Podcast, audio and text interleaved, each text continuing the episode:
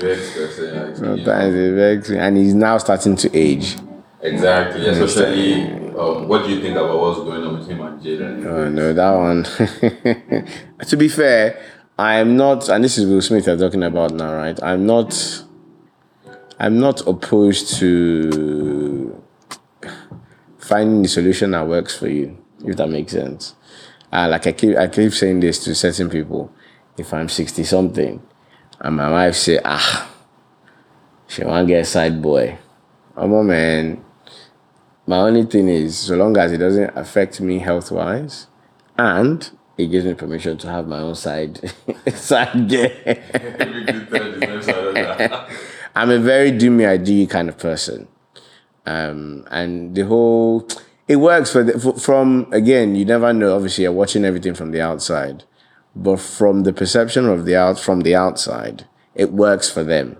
You know, they have decided that they love each other, but they need to do certain things to be able to sustain that. Everything else outside of that, living together, growing together, all that sort of thing.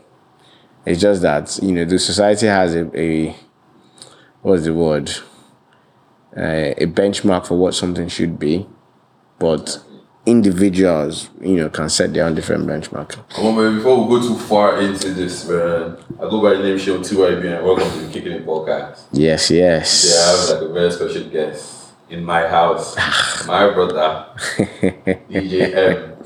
From the, from the UK. From, DJ from, M from, from the UK, DJ M from the UK. Yeah, up you yesterday, man. Your set at um, Obi's house at Bolivar yesterday was lit, man. Um, uh, is the funny thing is, let me not just go too deep into that, but it's for songs that I would probably never ever play. Are you for real? For, uh, bearing in mind, Yeah. bearing in mind what Obi said was alternative music, and I get that, but um, me, I like groove. It's the songs that are hot right now. That's what I'm used to. You know, when we are doing what we do, most people that kind of patronize you because now I have the bar, so it's not like I'm a DJ DJing at different parties. It's more I have the venue space and people come in. So the experience in its totality is my responsibility now.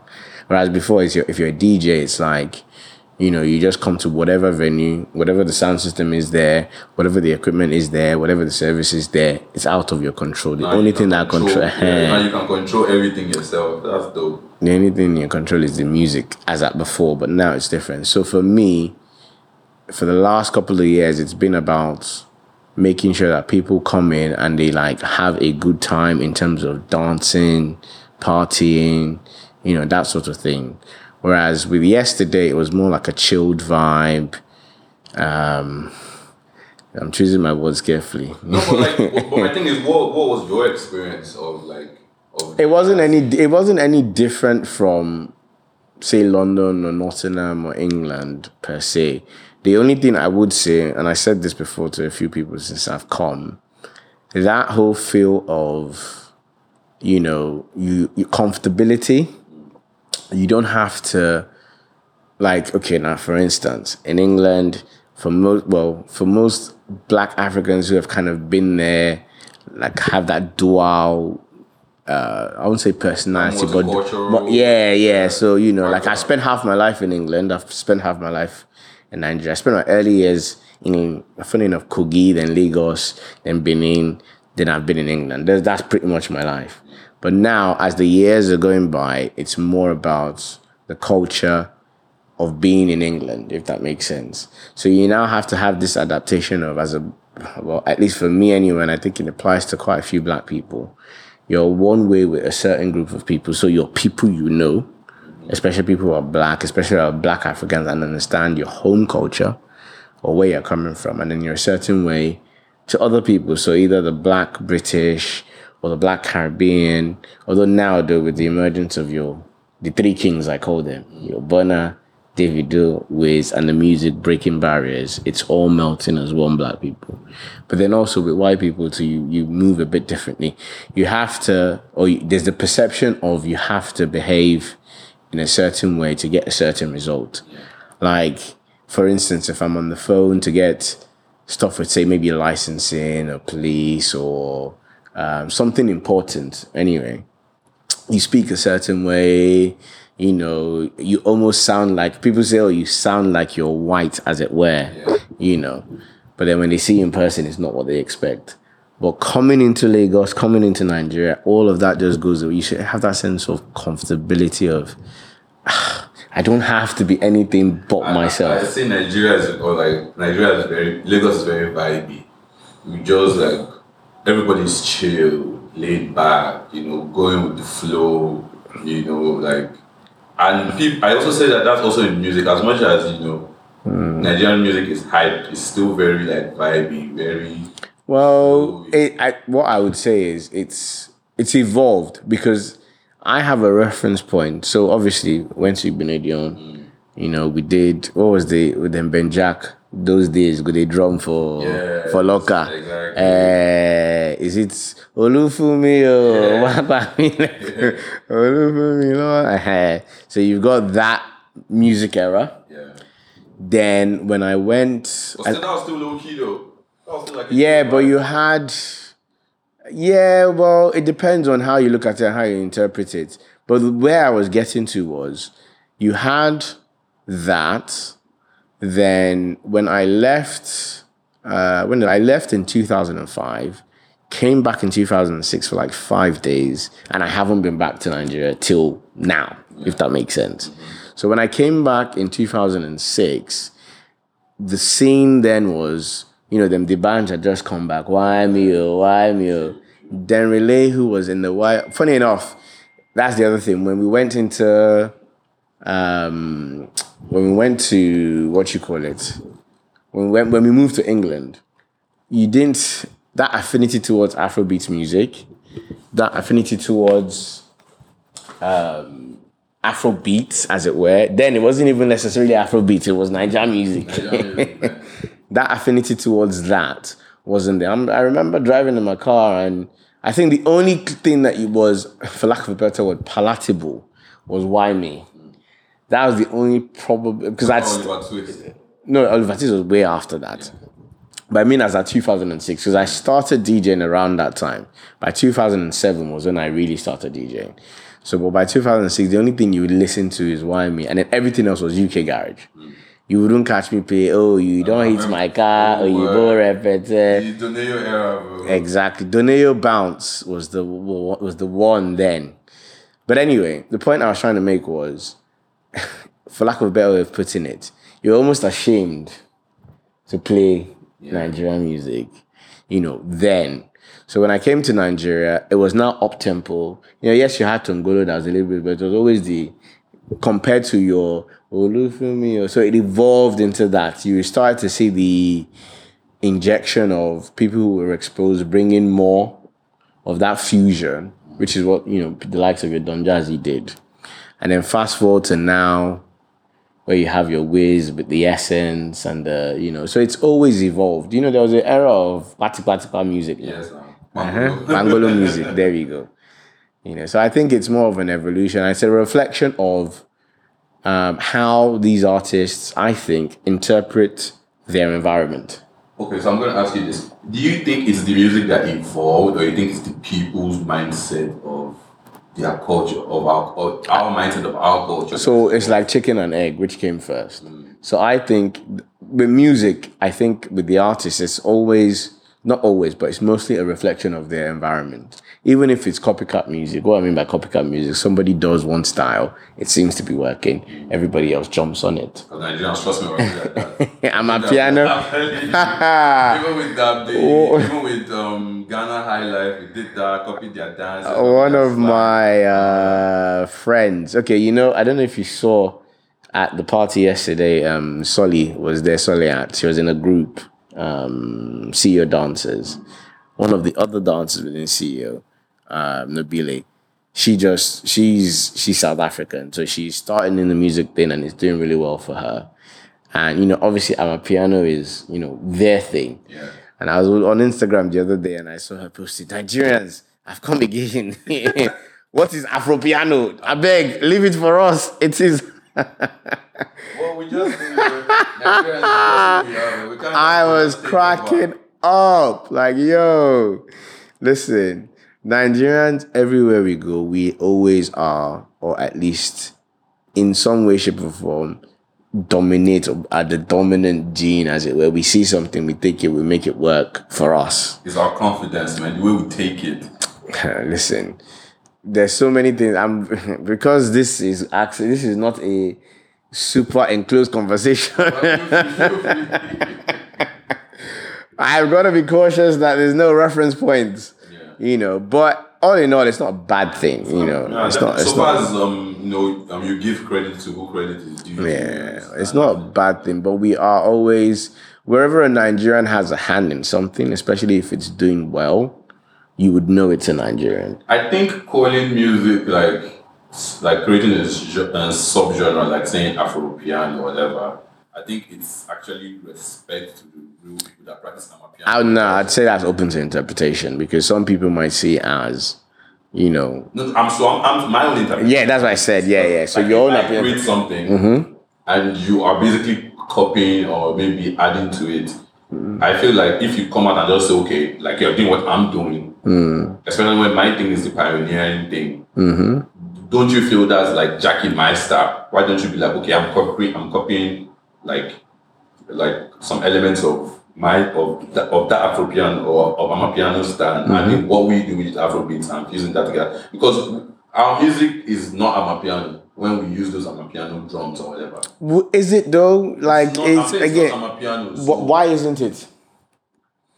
well, Is it? It's like saying, um, again, before I go and cause wala, this is my own not- opinion. It's not. Eh, it's no, no, but I, ha- I have I have about. friends in different. Let me know cause. it's your own opinion. It's, it's not anything bad. I was speak, bro. But what I'll put it this way, it's like saying, okay, for instance, a white person doing Afrobeats and you say it's not Afrobeats. Drake's one dance, is that Afrobeats?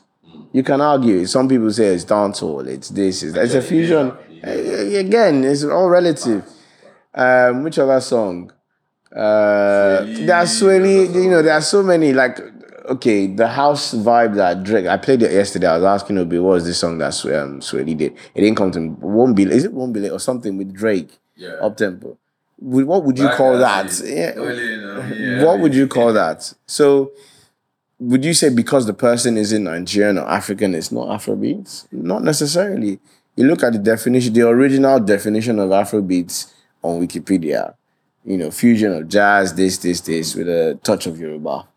That is Fela's Afrobeats that he It's actually about like the drums, about It's- the percussions, the patterns that you play, the rhythm. So, and even at then, for the longest while, it's only because there's this other argument, or not argument, but this other um, point of view that, you know, it's in the UK that Afrobeats, so with the S, now emerged because there were a lot of Africans doing music um, and there was no sort of genre to kind of, you know, put it under. You couldn't say it was quite R&B, you couldn't say, and then they just put it all under as Afrobeats. You know, so there's always the argument of, oh, when you ask an artist, what genre, especially for an African, what genre? Some will say, oh, I don't just do, I do Afro pop, but to me, it's all just music. So long as it, and that's the beauty of internet. That's the beauty beauty of streaming. It's all just sort of merging into one where you can't tell the difference, and it's just music. To be fair, the only reason why we even really like put music into genres is for the sake of, let's say, maybe. Labeling, you know, like you know, you're going not even that, just basic simple things like labeling. You want to go on a streaming service and find a particular thing. You look via genre. Yeah. So it's just to kind of put some sort of identity to kind of label. But ultimately, when music is good, music is good. You know. Yeah. Some people say, "Oh, what do you play?" Like when I go out, um, because I, I I have a very diverse sort of, for lack of a better way of putting it, say clientele type thing. I can do. I did. I remember at uni, I was doing like a the Indian society where all of their music was, you know, their Bollywood style. I didn't understand one bit of any of the songs. All I did, go to YouTube, look at the views, look at the comments. Okay, this is positive. That's track one. That's track two. Label it in a way I was doing. With DJing, it's quite simple. You're mixing based on BPM for the most part. Now you have all the BPM counters on your softwares. And back when I first learned, you know, you would take the vinyl and you'd be you'd be listening and you'd be counting the beat, and then you would now record that on top to know what the BPM is. And you know, a lot of the, the cataloging you would do is all now on the laptop and is all now a lot easier type thing. So once I did all of that, I played the Indian whatever, knew none of the songs, but by the end of night, oh yeah, good DJ. Da, da, da, da. People were happy. Exactly. People have fun at the end of the night. You know, so it's all down to the research and everything else. So the point I was getting at was, you know, some people ask me, oh, what genre do you play? I'm like, look, I play for and where anything that pays. so long as you're paying and I can do the work, I'm playing. So, you know, but it is what it is, man. DJing has been fun. It's evolved over the years for me. But how's that? Um, how's that also been for you? Like that journey, deciding to be a DJ? Because of course I know you very well. I know you're like you know you went to uni, studied like Engineering, yeah. And I've, I've never practiced one day. it's still in my mother's prayer points. Really. But do you know? I, I see that as a blessing though, because you know with podcast, that's what I try to do. I try to just let people um like listen, because of course you know our society, our society is very um hard on kids that don't really. Are they still? I um, trust me, they still are. But Mm-hmm. I- like I always tell people, is you have to what whatever field you decide to. If you decide to be sound, if you decide to like work in the creative, Mm-hmm. you know, all your parents or whoever it is that like your dependents or like your Why do you, okay, let me now be the inter. Why do you think that is? so that's what that's what I'm getting. to. Yeah, yeah. So I'm saying, if you decide to do music, you decide to do something creative. Mm-hmm. We all know that culturally, it's not it's frowned upon. Yeah, but no, my, my No, question no, is I'm what? Yeah, okay, go I'm on. just Okay. trying to. Yeah, yeah, yeah, premise. yeah, yeah. Culturally, it's frowned upon. Mm-hmm. So for you to decide to want to do that, Mm. I think it's up to you to prove. You know, That it can work. yeah, that can work. Exactly. I think I- I think you've done that. You know, Uh, I'd say yes, but then it's also relative, and I'll get to that point. What I was trying to get get at when I was asking you why that is, I think because in my family, like in my extended family, a huge amount of doctors.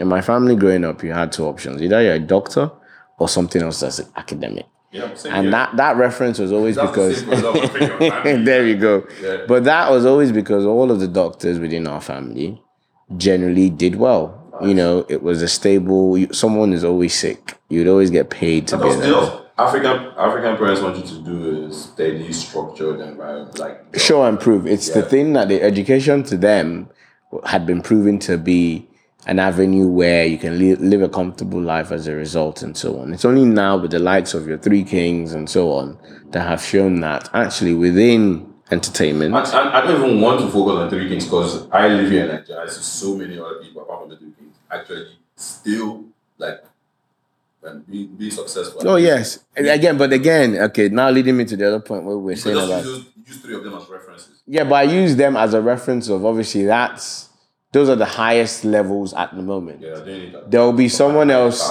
in another ten years, fifteen years that probably smash Also, their so, records. So the reason why I, I don't really like to focus on like Burnas, Davido's, Mm-hmm. um, let's even go to movies. Let's say uh, the Kunle Afolayan. Mm-hmm. Let's say like all the- like top of the top is because we then there's a probability of then like putting pressure on people that if you're not as successful as those. Oh no no no! No, yeah, okay. So now now let me let me let me now give you my reference, right? These three kings were not always kings. Yeah. and us that were abroad, especially for the, for lack of a better way, I can use that old reference to that. So I'm going to say, for lack of a better word, a lot on this, on this con- in this conversation. But I knew where their international journey started when nobody knew who they were and how they've grown. You know, I always make make a joke about, you know, I got offered uh Davido booking for fifteen hundred and I said, nah, I'm not interested, not worth it. And then I always now regret it in the sense of, you know, what if I'd done that, built a relationship there when he started when he only had Dami Duro. Do you get what I mean? And at that point, we were DJing. The money that we were gonna pay at fifteen hundred, from fifteen people, from uh, hundred and fifty people, at ten pounds, would make that money anyway without by just saying that I'm DJing. Do you get what I mean? So at that point, it didn't seem. But there were a group of people who, especially the Londoners, because I'd moved to Nottingham at that time, who kind of you know Saw the saw the well, I wouldn't say saw the vision. Just took a They, they just took a yeah. Do you get what I mean? And it kind of paid off, and they're now sort of benefiting from all of those relationships that have been built. You know, everybody is now in that era of where I started. Although I'm- I was slightly younger, so I'll give you the context. The era where I started DJing. So when I started DJing, I used to play UK Garage. So let's go back to the DJ journey now. I started DJing, I used to play UK Garage. Afrobeats wasn't really a thing I was interested at the time. It was when I went to Nottingham for Abie's birthday, I think. Me and Tete. Then, okay, even backtrack before when I started DJing, it was me and Tete. I was, DJM came from production. I used to make beats. That's where that came from. So in college, every London boy was wanted to do music, wanted to rap or make beats. I tried rap, it was a bit whack. I tried dancing, it wasn't necessarily the best, but I tried production and it was okay. You know, you're on free uh, Fruity Loops and Reason and all that jazz. So when I was at college, you know, because I'd bring the laptop and the mics and the mixer and all of that jazz, they were always calling me DJM. So that's where DJM came from, not actually being a DJ, but a producer. But then I reconnected with Tete Aduke, K Chaplin Yeah. Oh, uh, in Leicester, and he was producing. So for every beat I produced, Tete had a beat that was 20 times better. I will hide my laptop, you know, and I'm very competitive. So in my mind, I was like, okay, I always wanted to be just as good or better than Tete. And that pushed me. So when we then, uh, you know, we were then always, we bonded over music basically, and we became really close. So then I started, you know, try DJing. And Tete tried DJing. And he wasn't great at DJing, and I was better. I was like, okay, let me stick to this one. So that's the sort of technical side. The other side that got me into DJing, because I used to be this, because I, I didn't start uni around when everybody in our set start, Yeah, started. you had I had two two years off. I had my admission and I took two years out of school. You know, I started DJing a little bit, traveling and all that, but for the most part, I literally just partied. I was in every other club. I had a little job at Subway because my my mother, because my dad lived in Nigeria, worked here back and forth, and my mom lived in England. So my mother would never fund anything that was alcohol related or party related. She's very super religious, and she also had the other rule. Was an unspoken rule: if you leave my house in the daytime, come back to my house in the daytime.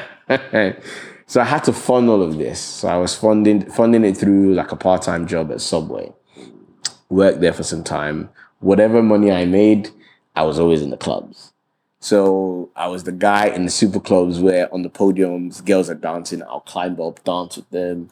I was wild. wild but then after a while, it got boring.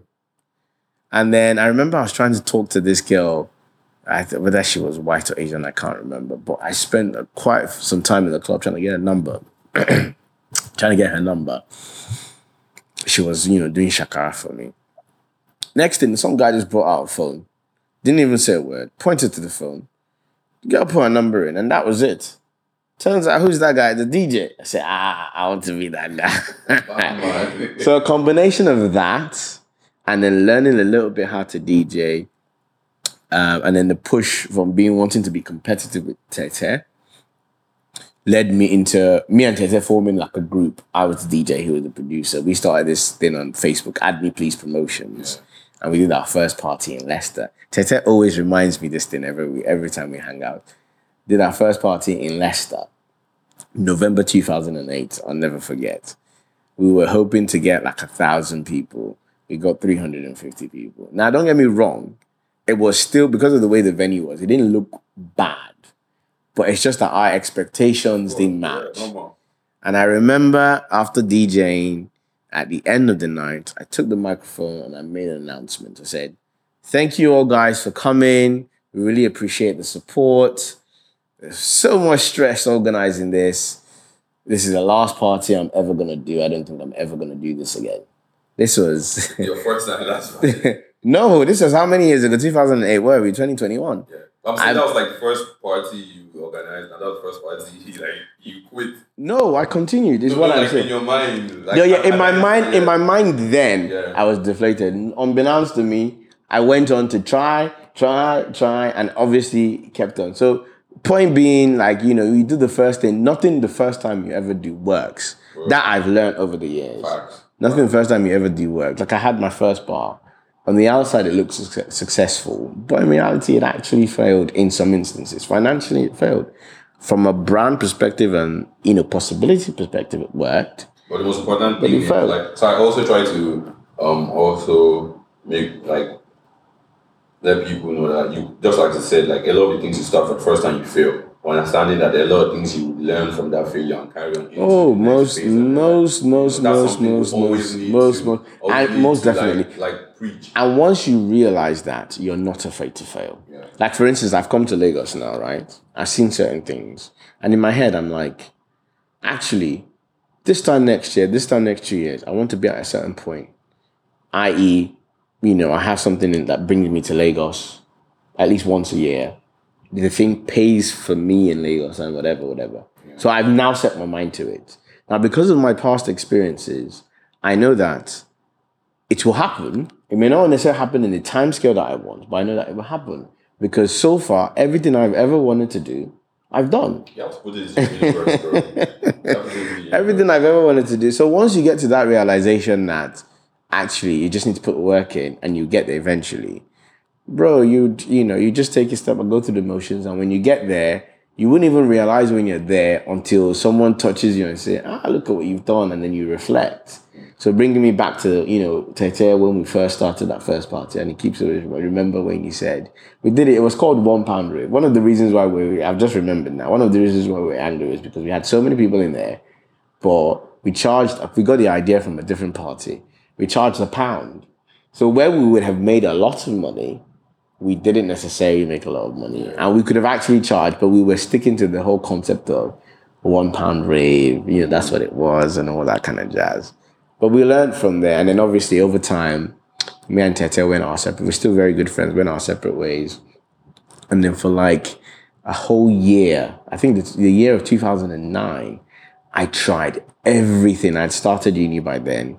All my parties flopped.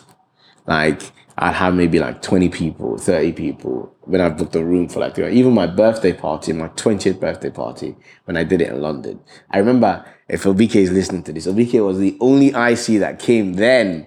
Um, even that was supposedly my best friend at the time, didn't even come. You know, I remember my mom gave me some money to throw the party. This was in Farringdon. Anexo was a club, if I remember correctly. And then I, it's like she expected it to flop anyway. So when I came back home, I was like, ah, nobody came. I even cried. I was like, ah, Betty me. I was so heartbroken. But then the next year, my 21st, the guy that, I don't know if you met, that was in suit that said mate partner, Yeah, yeah, yeah. you know, somehow, somehow we connected together. And I did the party with him. We had 400 people inside his 400 capacity venue and another 200 outside waiting to get in who could not get in. That was my, if he's listening to this and he knows anyway, that was my first successful party. There were a lot of things I learned from him and a lot of things he learned from me. You know, and as Nigerians, we connected. You see what I mean by that? And it was so successful. And I haven't had a flop as such since then. Because there are things you know, like you would know in advance, okay, if this is going to flop, how do you readjust to make it? Because a flop is relative. A flop is not, if 10 people came and it cost you nothing and you still made a profit, to me, that's not a flop. Do you get what I mean? So it's to how to adjust. And now you, like, you grow older, you grow Manage your expectations. you even start understanding the business of of throwing parties now. You know, compared to when you're throwing it for one pound and you thought you, you know, if you had even maybe charged ten pounds with three hundred and fifty people, probably would have like done the profit. It would have, nah. It, see, it's, it's the learning experience. Exactly. you get to a point, and even now, so it evolved. So continuing the DJ journey, so it got to the point where the parties were now making sense. So this was what 2010. I think it was 2010. Yeah, 2010. My birthday, March. 20, yeah, 2010 March. So by 2010 September, I was running a so-called well, where everybody they scam their parents. Basically, I was getting pocket money as well as student loan and student uh, allowance and all that. So obviously within the UK, you get like a grant, Yeah, maintenance grant, get loans. But my parents, my parents, my yes, but my parents didn't know that. so they were also giving me the equivalent pocket money. So I was a student with quite a bit of money and nothing to do. So I said, okay, let's let's let's do an artist. I did a Marion. I booked a Marion, brought him down. Again, managing expectations. I thought I went to go and do Pass by Power. I booked like a thousand capacity venue.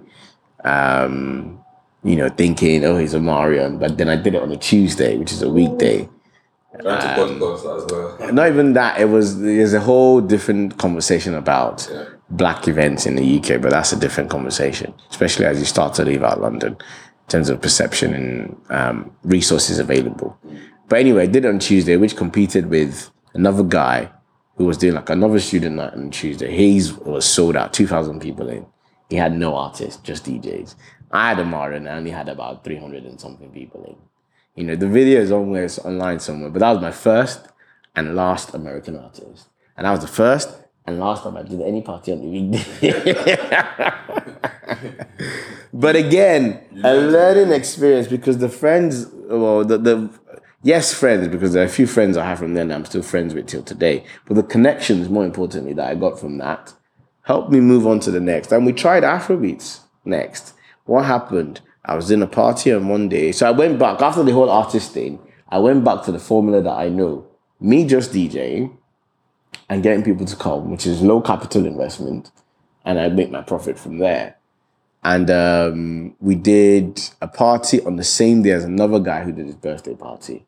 And for the longest time, with all the Nigerians that were competing with me then, the logic dictated that look, we could just come together, reduce our costs, and do one massive party.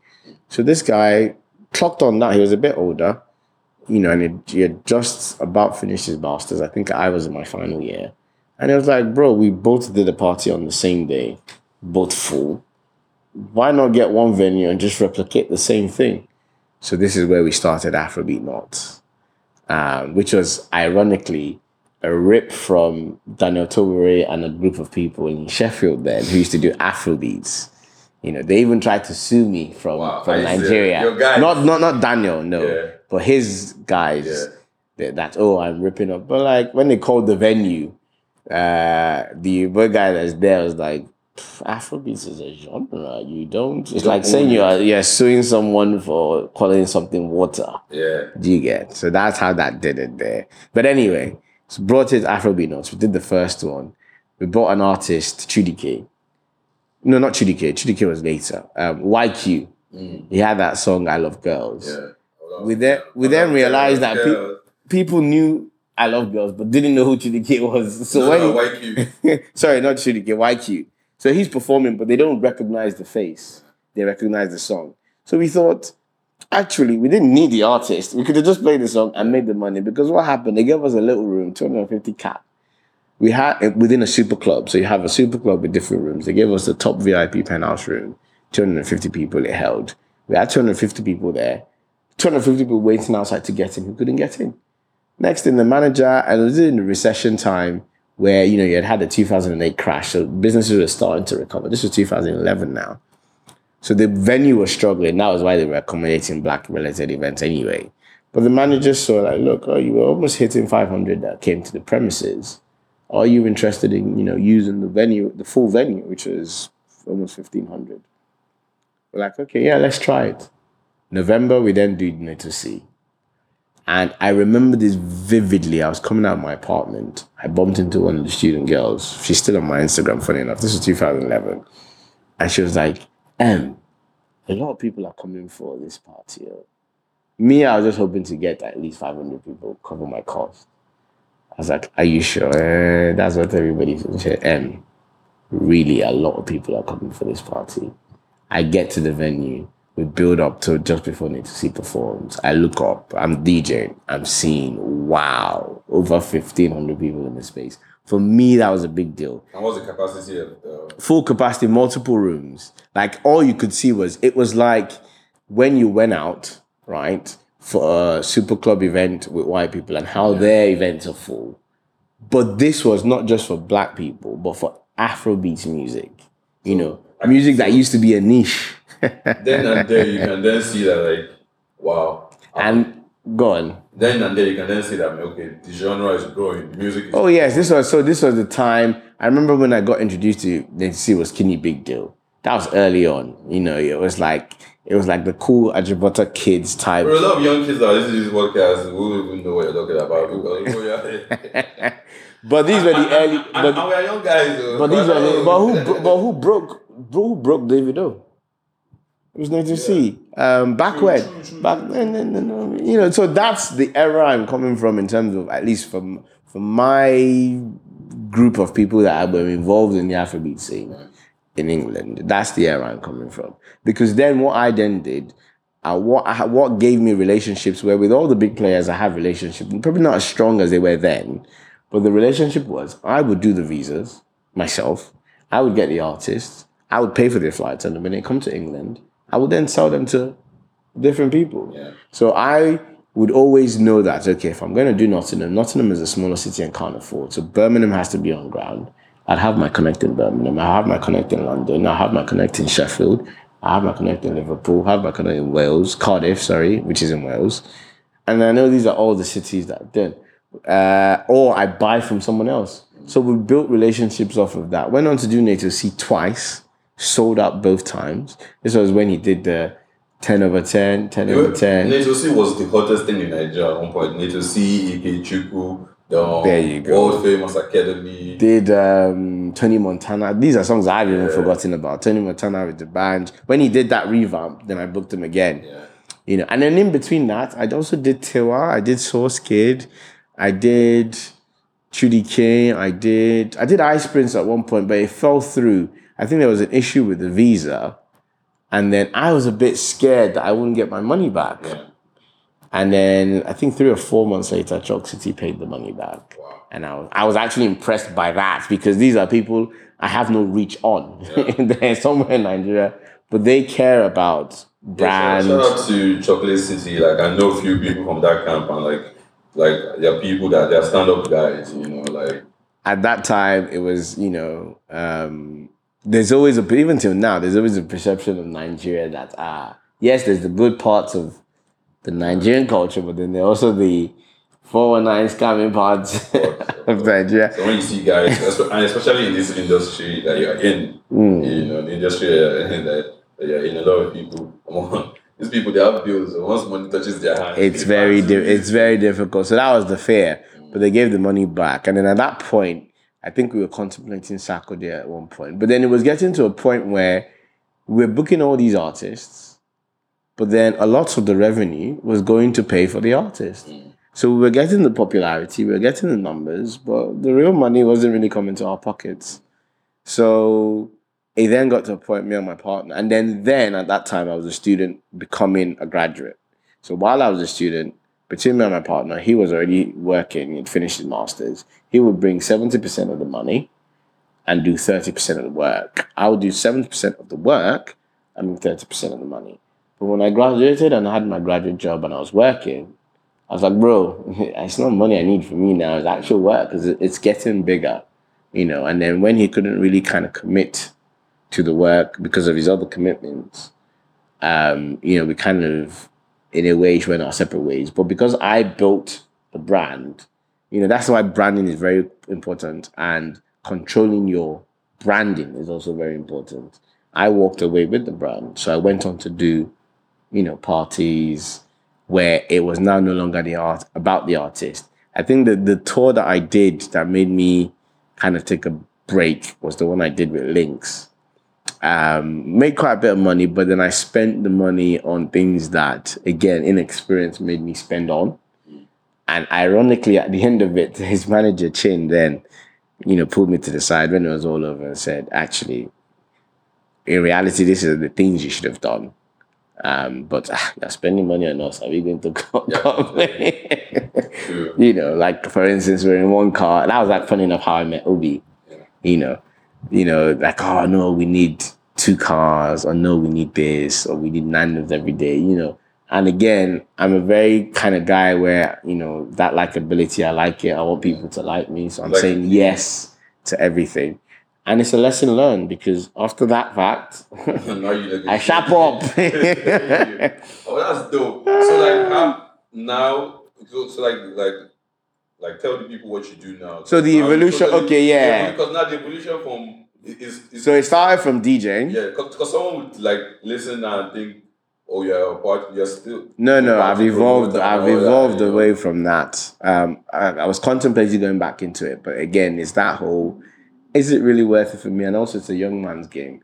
I'm not old, old, but I'm on the third floor, and before you know it, the floor four is coming around the corner. Exactly. You know, then you have kids to worry about, a wife, and all that. I'm not married and I have no kids, so I can still be living the baby boy lifestyle. Yeah.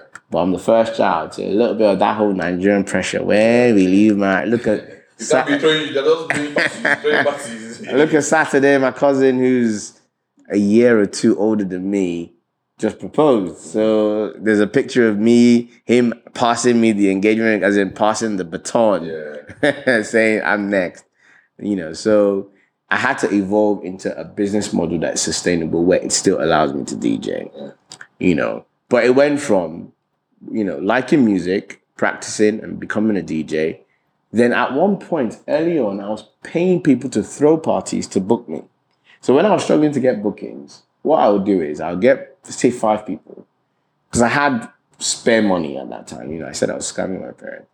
I'll give this person 500, 500, 500, throw a party, and say you're booking DJM. So it to the outside world, the perception is ah, who's this DJ that they're booking Yeah. everywhere, not knowing that all my parties, you know, behind the scenes. And then obviously after a while, I was feeding these people's not carriers, but like images. So it, you know, it seemed like these are the people doing the party, and they started to get a bit too cocky. I was like, do you know what? What do I need you for? So I then took it from them and then became the promoter. So I evolved from the DJ to the promoter. Then when I lost, you know, a few bits and bobs here and there, I took a little break, went back into the nine to five thing. But then I was very miserable. I think I then came back for a short period when I did a Files tour. And the Files tour was the last one I did. And I said, you know what, nah, it has to be a sustainable thing. So I went back into nine to five again briefly with the goal of um, getting my own space to do events. And one of the other things that fueled it was in the city that I lived, there was a perception that black events were a certain way, violent, high risk, all that sort of jazz. So you'd struggle to get venues. So that fueled the passion to actually get your own venue. So by 2017, you know, I was able to get a venue. It was a bad deal. We didn't know at the time, but we were so desperate. And I say we, I had a business partner who I then teamed up with at that time, you know, and we just jumped on it. And in the space of a year, two years, we're the hottest place for, you know, black people to come. I remember being offered Naira Marley. Mm. They had booked, um, this was when, um, not Issa Goal, I think it was when Soapy came out actually, Yeah. years ago. And I think they had paid him to do a show somewhere but then he missed the show, so he had to do a makeup show. So they were looking for anywhere to just put it. And they rang me, oh, who's the guy in Nottingham? They rang me. And I thought, I've been like married to my venue. You know, whatever money I pay for anything, if I put that money in alcohol, I will get times three. I like, if it's not free and I'm giving, I'm not really interested. You know, so I evolved into that space of thinking more about um, a service-based business where um, I still get to DJ, but then there's now a business element that gives me constant revenue. Now, the first business, lots of lessons learned in terms of how you run the business, managing your capital versus your re- capital investment versus return, and so on. Now, over the pandemic, we learned that lesson. And now, you know, we've downsized into a space that makes sense. Yeah, what's the what's the name of this place? You know? So we're now- in, if you're in Nottingham, Look for the place. you don't even you don't even need to look when you just ask where is the black place I need to go to. It would always redirect to me, and that's things things I've spent years building. Like if you come to Nottingham, I even DJed for. Uh, this was when what's his uh, Prince William and uh, what's the Suits girl, uh, Meghan Markle Yeah. when they came into Nottingham as part of their tour, you know, all the did all the the charity all the charity all the charity that uh ran the Yeah. ran the event itself did was just googled Africa, African music, Nottingham. First thing that comes up is me. You know, my company, Afrobeats, Afrobeats Nottingham. Book very simple transaction. Oh, we're looking for DJ to do an Africa Day type thing. Booked. Um, I have a video somewhere. A few actually it was Fuse actually Yeah. that got hold of the video of me playing while Prince Harry is I said Prince William is Prince Harry, sorry, my bad. While Prince Harry is dancing to, you know, the music I'm playing and all that kind That's of dope, jazz. man. That's like something that you. That's, that's something you tell your kids. that is still on my website till today. even though he's no longer he's still a prince, but even though he's ran to America now and you know, denounce whatever, whatever. But but the point being I focus more on oh, I need to get some water now because I've been talking for too Yeah, you. Okay, so before we were rudely interrupted in my dry throat. Oh. It's all good, bro. right, so I should have, I should have given you, I should have offered you something. you- nah, it's when bro. when you're when you're talking for a while and your mouth gets dry, all that kind of jazz. But anyway, so you know, we had the whole I think it's on the website. I haven't even plugged the website. Afrobeatnotts.com. Afrobeat that's Afrobeat and there's no S. N O T T S. It's not so short for Nottingham. Yeah, so anything that. Afrobeatnotts.com. So once you go, once you come to Nottingham and you're trying to have a good time, that's Just that, Google that's Afrobeats. I pop up. you should, you should check out. Google. Well, at the moment, the bar we have now is Wax Bar. Yeah, It's like a cocktail bar. We even do jollof rice, yeah. Plantain, all that. I, I I cooked some cooked the jollof rice, and it was. you wear many hats then. I didn't start off cooking the jollof rice, but That's another story. condition make crayfish bend, you know. And that's the thing. So skipping past the whole Prince Harry thing, that's the DJing thing. You've built the brand. So I now went into it. So rather than doing the artist based thing, I went into a service based thing where you're off, offering a recurring service that people buy into that's a bit more affordable. So food and drink and music. And then you can get them on a regular basis. Like I remember when I first started, we were doing it monthly. You know, the Afrobeat parties, and people were saying, "Oh, it would never work." uh, monthly is too, you know, because it, in that time, it was once every term or once every three months and all that. Even before that time or just before that time, so your 2007s and so on, an Afrobeats party was like almost seen to be, was seen to be like an almost impossible thing in that playing just Afrobeats throughout the party. Because the argument was that there was not enough songs that you'd have to mix it up with. But then someone came, did it. And it evolved from Afrobeat party to Afrobeat parties. Then it evolved from termly to monthly. Now I do it twice a week, every week, you know, and I'm pretty sure it will probably very soon evolve to every day. Every day. Do you know what I mean? That's So- what it is here. Mm-hmm. Exactly. But yeah, but you have, you see, you have, for you guys, Afrobeats is not the Afrobeats for us. For you guys, Afrobeats is just music. Yes. It's what's on your television. It's what's on your, you know. But for us, it's still a niche. And As big as your Wizkids are, your Burnas, it is still a niche. so when you say that, might, remember when we were kids, remember when we were in high school, when we used to have socials. I mean, they, would never play a Nigerian song. I don't remember the big the, the song that sticks in my head. Was Galala, Daddy Showkey or stuff No, not like even that. The songs the songs that stick in my head from IC socials was uh Kevin Lyttle Turn Me On. But that wasn't, that wasn't even a Nigerian song. I know the point being Nigerian songs were not. Exactly. Yeah. So so if we here in Africa could, bro, remember Ja Rule, Fifty Cent. Yeah, but then you forget this is music made by us. I think the biggest thing that's helped it. no, yeah. no. My point is, Yeah. this is Nigeria where that's not the dominant culture. But that was the music that was played every day, all day. I remember when I started going to the clubs at 15, 16, I would go to 1145. Yeah. I would go to Bacchus, you know, Black Pearl. Yeah. All them clubs on the island. They played no Nigerian music.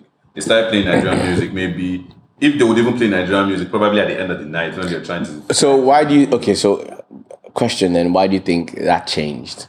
I just think over time, we just started, the music got better, one. Quality got better, yes. quality got better. Um, and we, we just related with it a lot more.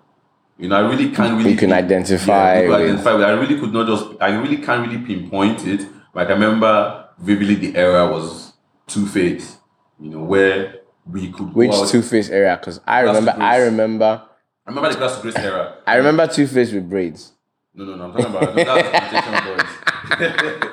When I keep telling people, I remember Two Face because I lived in do. next to Philip Philip Trimmel Studios. So we saw From Everybody Papa got Jasco to I remember Two Face. This was before the With airline. braids. This was, this was after he lost his uh, hairline. Talking about grass to grace, you know, African Queen time, and then like, because I lived in Lagos, I lived in Lagos throughout, so I basically saw the you know the Evolution, of, yeah. You know, people actually being like, you know what, don't play me that American music. Play me more Two Face. Play me more D'banj. You know, and D'banj helped as well. Yeah. the, D'banj era. You know the Mo' Hits era. More hits. oh lord, the, the Mo' Hits era pretty much changing, and they were the first people to start doing. I'm not going to come out and say first, but those were the people I can remember that started doing shows abroad, even if they were small shows. But you know, they took the leap of it.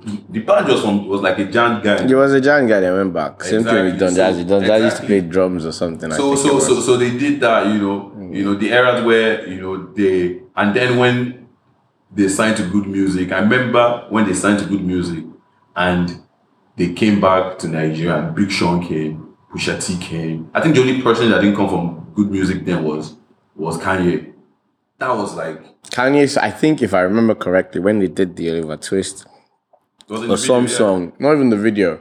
I don't. Again, let me, I might be wrong, but I think when D'banj did a show, one of the big shows, then I think Kanye made a surprise performance, if I'm mistaken, or at least there was a perception that Kanye might. yeah But again, all of that helped with the packaging. no it did it You did know and- that. Uh, like you call it the branding. The branding, there we go. Let's use the very- right term. It's very important, and as well, the internet, the rise of the internet. oh, that's what's helping now. Streaming. Bruh, it's the, deeper than even the streaming. The fact that like everybody wants to be associated with what's popping. Mm-hmm. If you can go on TikTok and see people dancing to oh my baby, my Valentine, like, oh, what's CKay. what's this song that's making everyone groove? What's this new sound that's making every and then people actually go and you know what like like you said you were playing Indian gigs without even knowing the songs. Yeah, I get you. Yeah. So the power of the internet. It's the power of the internet and the power of just great quality music.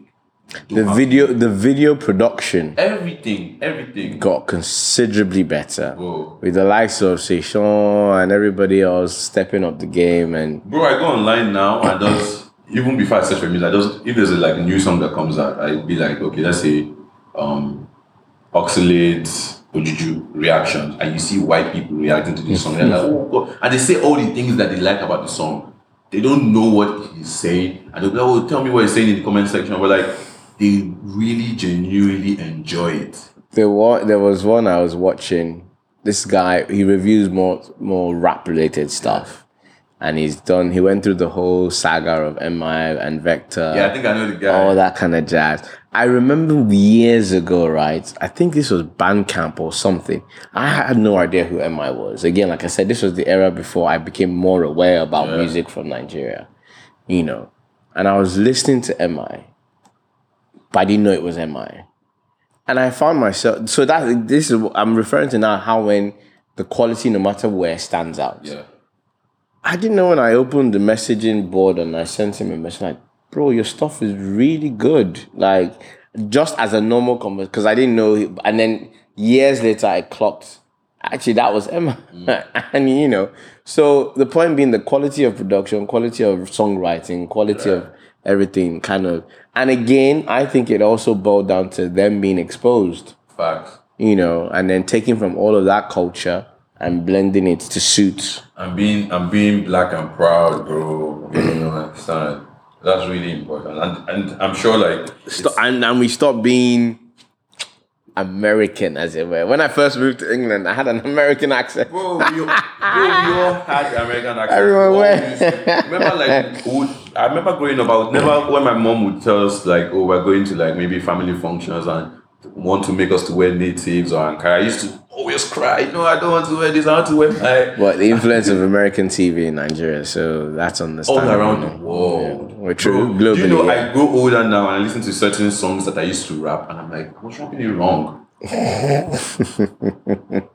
was rapping it wrong. You know, so, you know, so it basically just says if something is good, once you put out quality, it sticks. sticks. And that's what's happening now. Like the quality level has stepped up. same thing, quality music, quality service, quality, well, anything you do, just make sure you do your best and you give out, you know, give out quality. People would really appreciate it. But although though you, you yeah well. consistency, but you can't please everybody. And once once you understand that fact as well, Yeah. you won't be driven by the setbacks or the Bro, as a. DJ, as a DJ, I'm, I'm, I mean myself, I also DJ too. I, I clearly know that you know You some people who everybody. come and be like, oh, they don't like that song. there are two types of DJs. Oh, well, back in the day, I said there are two types of DJs: DJ that plays for everybody and the DJ that plays for himself. Yeah. DJ that plays for himself. I think you evolve slowly into that as a DJ the longer you are, uh, where people kind of know your style and know what you're into. They know what to expect when And then they, they- when, so, when yeah. it's a DJ end party. And when you when you're comfortable with that, then you play, you know, whatever you want to play. Like for instance, when I went um, to Bolivar yesterday, I sat down and listened to um, what was being played, and the mistake I made was I just tried to mimic that initially, and then after a while, I was because uh, yes, Obi did mention, oh, this is the music place, but I was like, Obi literally just said, dude, just play, play you. Bro, let me tell you something. let me tell you something because you, you know, you know, we were sitting at a table and you were like a DJ booth, and you know, you were playing at first. You were playing at first, and then I think there was a tune you played, and like guys at the table said, "Shit, that must be empty right now," because like you basically just went off and you just gave like I think back to back to back. You gave some Oh, sure, yeah. that weren't like you know the generic, you know stuff. I'm like, bro, and that's what it's about. That's what it's about, man, bro. It's to make Um, the difference where you are. well, we've, we've, we've, we've been speaking for so long, like since you came, since you've been back, and you know, I really like you know, you've inspired me, bro. You've inspired me, you know, man. like your journey and like the, the risks you've taken, bro. Like You just stuck at it. Bobos, Bobos, one of our other friends, Bobos keeps saying that. Even Kaide the other day was saying that when you said you were starting this DJ thing, we were just looking at you like, uh, you know, but you stuck to it. And and to be honest, there were times I remember when I was 25, you know, there was a girl that I really liked, and I thought, you know what, I might go and propose to this girl. It didn't work out in the end, clearly, because I'm still, you know, Still out there in she, she, she was moving back to Nigeria. And again, it was more how I felt than how she felt. There was no guarantee that if I proposed to the girl, she would say yes. But I just felt a certain way about the girl. And I felt the need that if I still wanted her in my life, you know, the next step would have been to, you know, take her seriously, you know. So I thought, you know, I'm going to quit DJing, go back to a normal nine to five, um, take that year to kind of build up to it. And then by Christmas, come to Nigeria, make my feelings known. And, you know, such a huge gamble, by the way, stupid gamble. but, you know, when they say love is blind, um, you know, but then I had one or two conversations with a few people and they made me see that actually it wasn't the right move to do. And at that point, I then went, do you know what? I'm just literally going to just focus on making the DJ work as a business. And that was where the drive to then open my space came in and so on and so forth. We had the ups and downs. Uh, There were times where, you know, I was generating revenues of 300, 400K, you know, but then by the time I pay salary, pay bill, pay all of this, nothing is coming to. I'm like, ah, where's all this money going? Making money, but Sapa is still holding you tight. But you learn from all of that, and now it's now becomes a situation where I've now gotten to because I kept telling you know Bobos is also one of my very close friends, and Bobos kept keep saying, "Oh, come back to Lagos, see what's there," blah blah blah, and I kept saying that look until I can get my business to a point where I can disappear, come back, and the business is still where and how I left it. I'm probably not gonna come back. So for the fact that I'm here in Lagos sitting with you, that tells you what. Man's a set. I've gotten to that point, you know. So But since you came back, you know, um, what have because like you say, you've been away from Lagos for like twenty years. Mm-hmm. What, what has been the changes that you've seen? You know, positive. there are now many, many mega plaza type stuff. when I left Lagos, they were building. They just built mega plaza, the first one, because I heard that burnt, burnt down at one Yeah. point. Um, I think just an evolution. It's slow, but it's there. You know, little things like even on the plane. like When I left on the plane leaving Nigeria, you couldn't turn your phone on. Mm. When I was coming back, I was connected to the Wi-Fi. you know, so That's little. not in Nigeria. That's a world thing, bro. yeah, but like Those are just the things you could just remember. remember, but the point being that nine again, like you said, it's a world thing. But back then, Nigeria felt so far away from the rest of the world, if that makes sense. At least in my opinion and in my of eyes. course.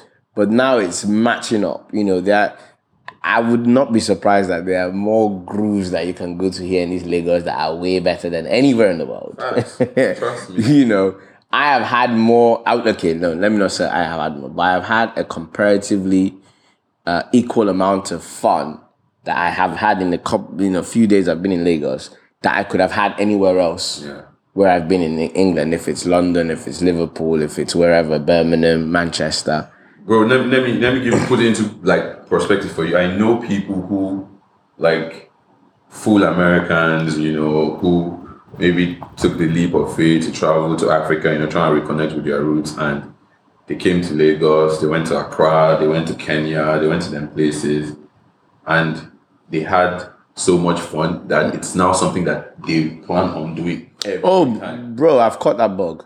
Like, Just this short and this short four days. Well, when Wednesday, Thursday, Friday, Saturday, Sunday, Monday, Tuesday, seven. Well, well, Tuesday, right? Yeah. seven days. So in a week, I'm already planning when next time I come into Lagos because I get the appeal. Like you can pl- at least you know I'd say I earn an average ish type. The the mm. biggest advantage for me and what why some of my friends in England are a bit envious is that I have control of my time more than they do. Like for instance, I can go into nine nine to five and earn considerably more than I'm earning now. But then the compromise is that my time is not mine. Whereas now, one thing I value most now, where I am, and I've valued for a long time, is control of my time. If I wake up on a Monday morning and I decide, actually, I want to stay in bed all day, I can stay in bed all day, and it doesn't affect me one bit in terms of my bills being paid, my rent being paid, car note being paid, all all that being. Do you get what I mean? So, and that's what one thing I was working towards that I've gotten to that point, you know. But if I want more money, then it means I work twice as hard. It's- If I want, but it's a, that's a general thing. it's but a give and take Yeah. type of situation and you know part of the you know the beauty of you know us having conversations like this and having people listen to these conversations especially people in the diaspora people around the world listen to these conversations you know nigerians africans wherever they are is you know as much as you know you go online the internet there's a lot of bad things to, to be said about africa there's a lot of bad things to be said about africa there's still also a lot of great things no, no, still- people are doing. People are you know. doing.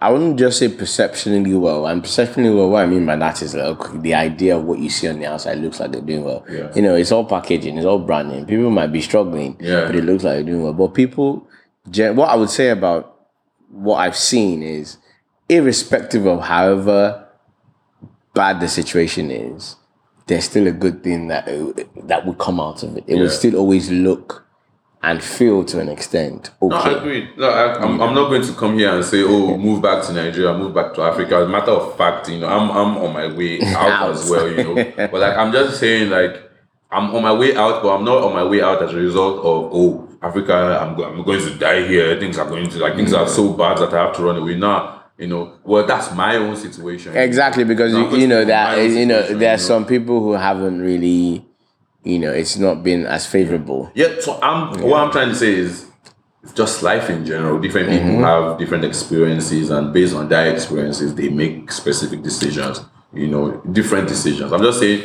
I'm just saying for those people because I, I don't like when I travel and people be like, oh that Africa, oh that Nigeria. I'm like, rah, nah. You know, like I'm going to live like I'm planning on like traveling for a few years, you know, further my education, you know, be with my family and do stuff. But like I know that genuinely I'm going to miss Being specific home. things. I'm going to miss the food. I'm going to miss just seeing black people everywhere. Everywhere. It, you- we we under underrate that You fact. underestimate that. You don't. You you feel comfortable. Like I said, you know, when I came back, that level of comfortability, excuse me, of being yourself. Like you were telling me something about like the way your accent just immediately changed when you Oh no, it's see, it's, it's, it's see because my cousins would say, "Oh, change your speak." For me, it's involuntary. Yeah. If I speak to someone that has no, like, I don't know who that person is, I have no reference point with, and I spent half my life here, half my life there, so it's, you know, it's in a way, it's still, it's still me, if that makes any sense. It's, it's, You know. it's, it, there's, we're not monolithic, you know. That we have different like aspects to us. Different. We we are just like a sponge. We have different experiences, absorb. and all those things become who make us who we are. And uh, not is Homo, you be boy. I'm a true Edo boy. Although I actually am more, actually to be fair, I'm more a Lagos boy ish because I spent more. I saw how was my the first two years in Kogi, then came to Lagos. I think ninety one or nineteen thereabouts. Then was in Lagos till two thousand and one. Then went to Benin boarding school till two thousand and five. Then moved to England. Bro, see, So like I'm a child of the world. people, people, people that people that people that listen to this pod like uh, they are tired of me because I always have, of course, I always have people that have relationships with a lot of people from IC, and you know, always like have conversations, throwback stories of things that we did in high school, how it was in high school. that we will probably not do in our adult life. Oh lord! but like, if there's one thing I can always say about like, of course, like I feel like secondary school, you know, those teenage years, like years where you really build your character, mm-hmm. and like the things you learn then, kind of like propel you to become the human being you become ah, in the Dude. future. In IC, I used to sell rice or guas. you know, I didn't have to per se, but you know, my parents, well, I say my parents, my mom was in England. My dad was very, what's the word? You know, Akagom. Very- you know, he gives you your, he gives you your allocation as at when needed. You know, you have to have. You it have was more manage no, no. It was no, no. It was more a need than a want. Yes. So he will give you what you need as opposed to what you want. And I sold rice for what I want. And that's part of like the hustler's mentality that you have now. I can like from the what am I selling now? Am I not selling rice? that's what. That's the point I was trying to get at. Exactly. I saw. I mean, make this. I make this joke in the you know school group chat. You know, I was selling a glass rice in IC. I'm in England. I'm still selling the same jollof rice. You know. Like, and when we meet with selling rice, bro, you guys don't understand Hmm. The mechanics of how we sold rice in high school. my cousin were day students. I'll get the driver to go to the Mama Put joint. They'll bring the rice. Then you now have your. It's like smuggling anything. Exactly. You now have the people that will smuggle past hostel gates. And the rice is now have smell. smell. So you now have the people that will you can now leave the rice in dining hall. Yes. Hide it somewhere until the coast is clear. Bro, then you now smuggle. Guys, sold rice too. I used to, I used to sell rice for seniors. So they'll put the bag in Founder Square in the bushes. Right. I'll go and pick the bag, carry it. The rice will be smelling. Think Everybody- about- everybody will know you're carrying Think about rice. unhygienic that was. Yes. And but we didn't care. Uh-uh. We didn't care. Sometimes you keep the rice, you keep the rice to the next day and sell and it still again. sell it again. So, Wow. You know, I made money from, but my biggest competitor then was uh, Babari. Hey, Ray. Shout out to Ray, man. Ray, Ray, to things in England, man. Babari was my biggest. He's just making Ray. music now. So you know, I have I play out some of his records when I'm DJing. He's also a doctor, though, man. Like, you know, big He's up in, to you. the. He works for the NHS. Yeah. Oh, that's man. I'm, I'm, I'm really happy we did this, you know. I'm really happy we One uh, one lesson also that I would say that I've learned in this Lagos show. Have money, oh. if you are listening to this and you're coming back to Nigeria, if you don't have money, you will not enjoy Lagos. Um, but that's like anywhere in the world, to be But fair. Lagos, you know, you're Lagos for sure. You come Miami.